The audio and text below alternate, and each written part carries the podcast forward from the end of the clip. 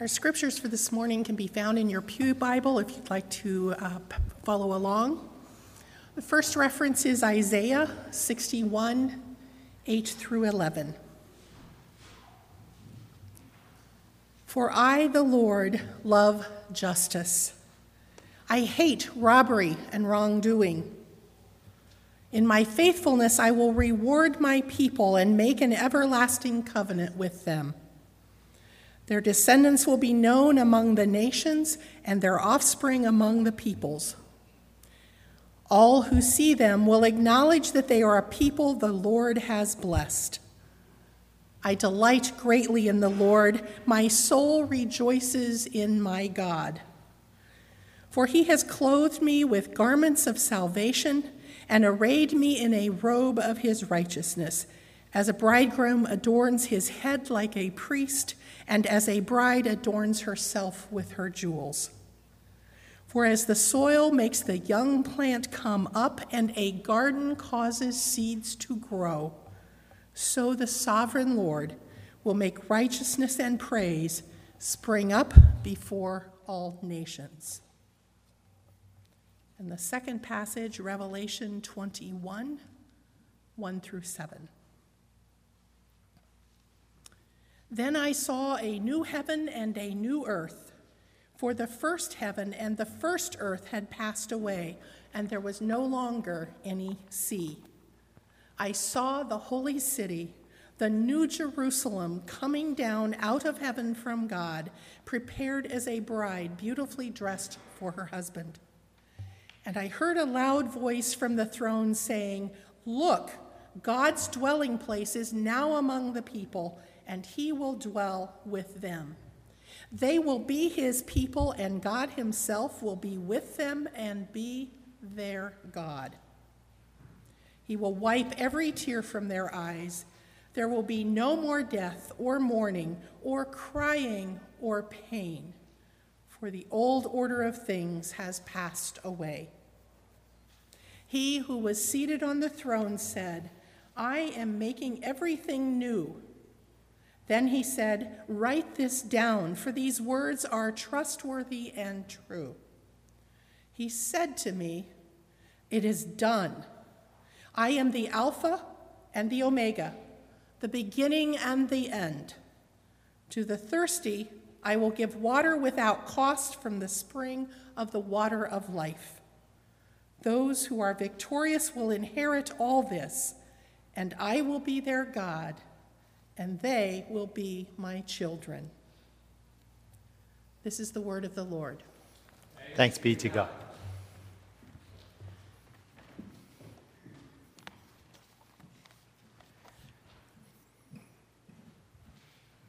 Steph Curry is the starring point guard for the Golden State Warriors. He's, there's a play where he's at the top of the paint and he feigns to the left, about to make a spin move, but instead he goes right, stops, pulls back, and drains a fadeaway with the defenders collapsing on him. The next play, he's at half court. He taps the ball ahead of him, pokes through between the defenders, and, and and just as they're about to collapse on him, he grabs it, shoots between them, goes up for a layup with his hand on the right side, in midair, switches to the left, and banks it off the backside of the basket for another point. On the court, it looks like a game is being played out. But it's hours before the game, and it's Steph Curry on the court all by himself. You know, elite athletes like Steph use the power of visualization to make a difference in their performance in the game. Their experience and their practice combined with this practice of imagination, of a preferred outcome, affects and increases their effectiveness on the court.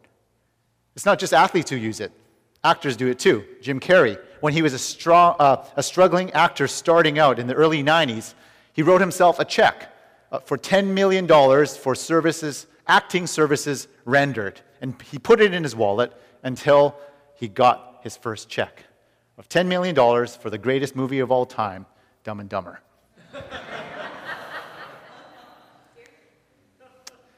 The power of visualization seems to be uh, backed by research too. Did you know that some researchers have found that just imagining yourself doing hip flexor movements will increase the strength of your hip flexors. Uh, I like those kinds of workouts.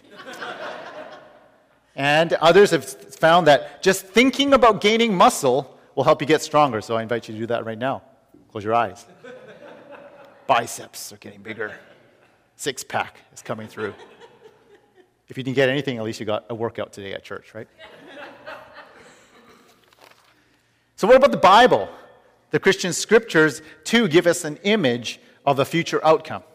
But it actually goes beyond a visualization of the future, where if you believe it enough, it just might happen.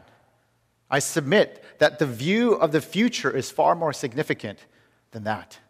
It's actually the future outcome that's being imprinted upon our present circumstance through Christ's work in our lives and in our response to Him. In Revelation, we've been given a picture of the future drawn by the one who holds the future. And the view of the future is breaking into the present, and that changes everything. Today, we're going to conclude our God Story, Our Story sermon series by looking at the penultimate chapter of Scripture, Revelations 21. And here we are given an idea of where human history is headed when Jesus comes again to take his place as king and leader over all creation. There's a renewal that takes place, a renewal of all things. Now, full acknowledgement Revelation is a challenging book. It's full of symbolism and imagery that would have been familiar to ancient ears, but not so much to us. And we're skipping to the end of it. And ever since it was recorded by the Apostle John when he sat in a prison on the island of Patmos as an old man, recording these words for us, generations have attempted to use this book as some secret code breaker to unlock the interpretation of current events. The visions and imagery, however, are first a call to Jesus' followers to remain faithful to Jesus amidst the chaotic events surrounding them.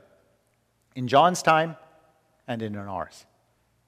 The Greek word for revelation means unveiling, and it literally means a peeling back of a curtain of what is to come, an unveiling of what is behind everything that's going on around us.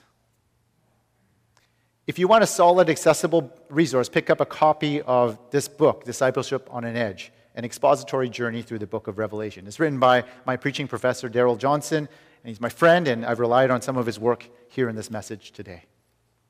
With that in mind, I want us to walk through the verses we just read to see how the end goal of history for the God of Scripture is the renewal of all things.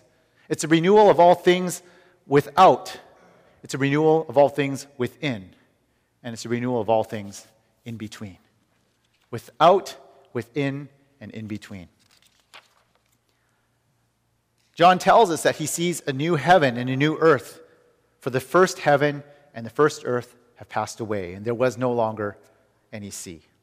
The second verse continues on the holy city, the city of Jerusalem, the new Jerusalem coming down out of heaven from God. The end of the story we read in Scripture is not the end of the story of history, it's another beginning. Eugene Peterson, the recently late pastor and theologian, writes The biblical story began, quite logically, with a beginning, and now it draws to an end not quite so logically, also with a beginning. The sin ruined creation of Genesis is restored in the sacrifice renewed creation of Revelation. The story that has creation for its first word also has creation for its last word. In Revelation 21, we are given glimpses of a renewal without. The world around us will be renewed. This vision of a future is physical and tangible. It's a spiritual, it's not a spiritual, disembodied awakening. In this new creation, God's people will not just be sitting around on clouds with wings on their backs, sucking lollipops for all eternity. We're given a sense that there's a project to be done that just as there was for humanity in the first creation. The prophet Isaiah in chapter 11 paints a picture of how created order will be renewed. Isaiah sees a future where a lion will lie down next to a lamb and a child will lead them. A lion, the ferocious king of the jungle now, will eat straw in the future. Infants will play next to cobras' dens. The created order will be familiar, but significantly different. It will no longer bear the destructive burden of sin's curse. When God's first creation is set in a garden, the second creation is set in a city. And in this city, there is no need for a temple, which we'll get to in a moment. There will also be no sea.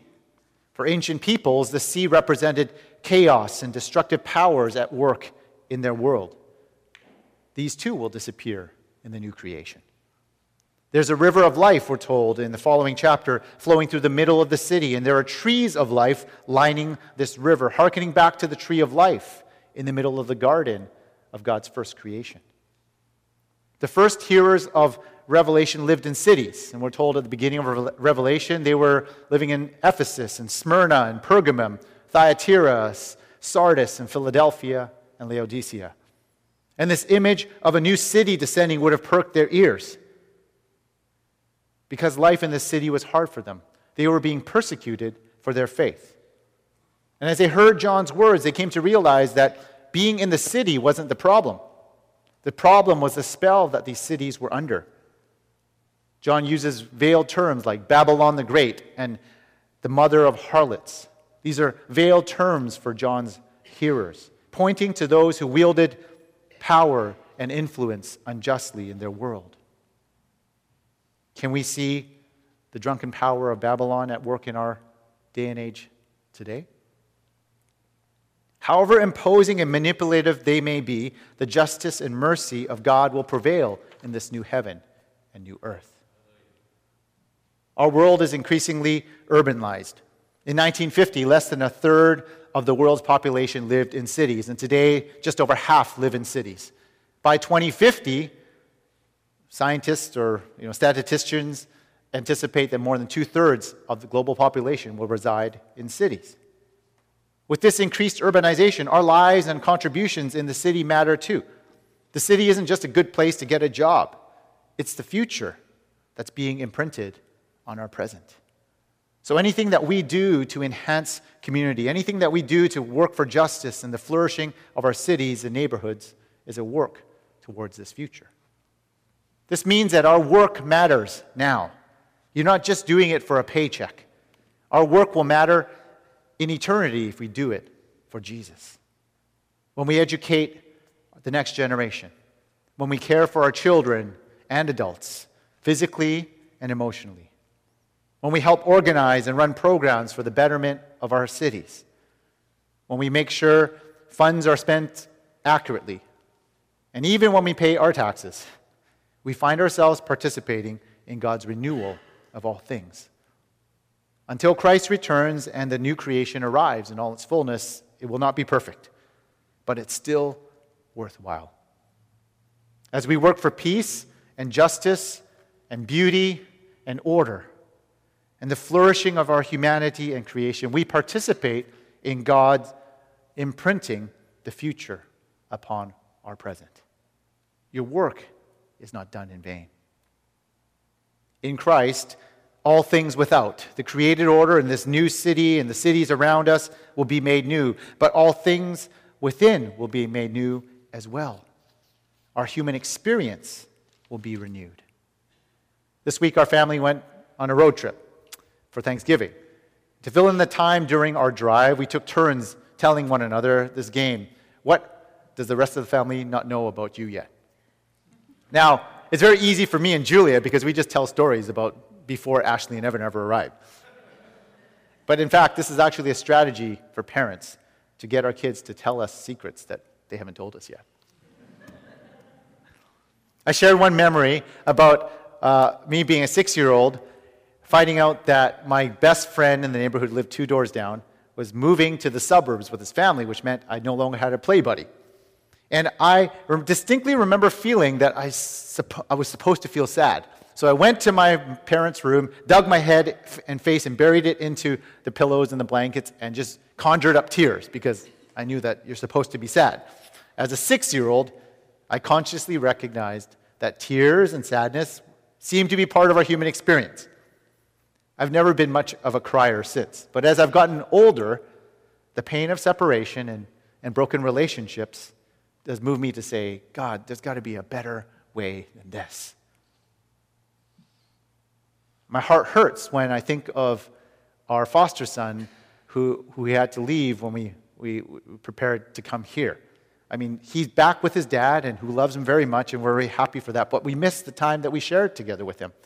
We had the privilege of seeing him walk, take his first steps, to learn new words and string sentences together. And even when, thinking about the times that he tried to get Evan, 13 years his senior, in trouble, sitting in the back seat of the car to get us to yell at Evan when we turned around, and he would even try to get out of that by flashing his winning smile. Sadness and tears are part of our experience now, but they aren't part of the experience in the future when Christ will re- renew all things within. In verse 4, we're told that he will wipe away every tear from, our, from their eyes.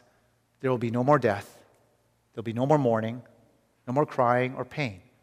For the old world, old order of things will be passed away sadness, the broken things of our world, and even death itself will be no longer. In this new creation, God will reverse the curse that entered the world through sin.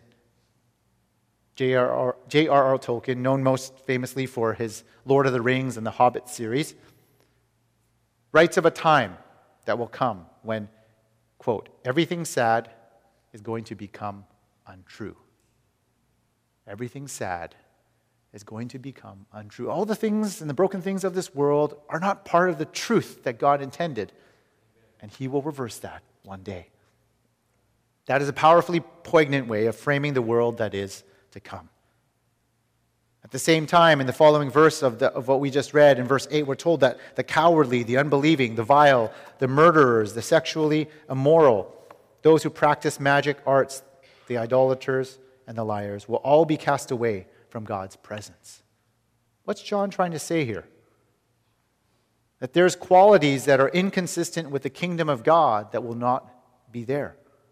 Those who cause grief and sadness and destruction will not be there to continue in that. John's list begins with cowardly and ends with liars, and they become kind of like bookends, referring to the kind of people that won't be found in this new creation. John likely isn't referring to those who bow to pressure of persecution or those who have lied at some point in their lives or expressed fear, because who would not be guilty of those things? Instead, he is thinking of those who've proved to be cowards and liars in their denial of Christ as Lord over their lives. He's thinking of those early first century Christians who would have been challenged with the threat of death to confess Kaiser Kurios, Caesar as Lord. And they repeatedly did so in direct opposition to the truth that Jesus is the only Lord to bow before. Their cowardice led them to lie about the truth, about the role of the true and living Lord over their lives. Now, we might not have a real in the flesh Caesar challenging Jesus' leadership in our lives, but we all have little Caesars at work in our lives. little Caesars is not just a pizza chain, okay? Little Caesars pop up in our lives like on Black Friday sales when we might find the Lord of good deals and the Lord of unnecessary consumption rear its ugly head. Another little Caesar shows up when we build our identity and sense of meaning on our accomplishments rather than upon Christ. Or another little Caesar pops up when we prioritize our gender roles or our sexuality before our identity in Christ. And if you're careful enough to notice, and as you're reading these chapters, John describes the new city and the new creation as having trees of life. But there's a tree that's missing. It's the tree, a, a tree that was mentioned in the beginning of creation. It's the tree of knowledge of good and evil. It's the tree that Pastor Tim Day calls the tree of, I will decide for myself what is right and wrong. That tree is not there. And perhaps the absence of this tree of, I will decide for myself what is right and wrong, and the absence of sadness and tears are not mere coincidences. Like our first parents, Adam and Eve, in the garden, we when we assert our identity apart from the living God, we most likely find ourselves in despair and in sadness. Yet Jesus comes to rid his kingdom of all these things that are so contrary to his own character, and that gives us great hope. Even though we might experience sadness and depression and brokenness in our lives now, we can say that this is not what defines us. This is not what defines our future when we are in Christ. All the broken things of this world will one day become untrue. In the new creation, all things are made new without, and all things are made new within, but all things are also made new in the in between. There's this curious word, liminal, that's attracted my curiosity. It means occupying a position at or on both sides of a boundary or a threshold. In nature, it's the boundary where a freshwater river might empty into a saltwater ocean, like this picture of the Fraser River emptying into the waters next to Vancouver, Canada. In science class, it might be the meniscus that separates the liquid that you want to measure from everything else around you. In the C.S. Lewis Narnia series, it's the wardrobe in Professor Kirke's home where Lucy and Peter discover behind the doors of this wardrobe and behind the coats contained within lies the fantastical world of Narnia. These liminal locations are all these in betweens between, and then in the new creation, we find that there's one significant in between that too is made new. It's this temple, one of the most significant symbols of the Jewish faith. It was essential to the understanding of God's presence dwelling with the Jewish people. It's hearkening back to a time when Israel was leaving Egypt and Moses built a tent where God's glory dwelt. And later on in Israel's history, it harkens back to the time when God's glory descended into the temple that King Solomon built.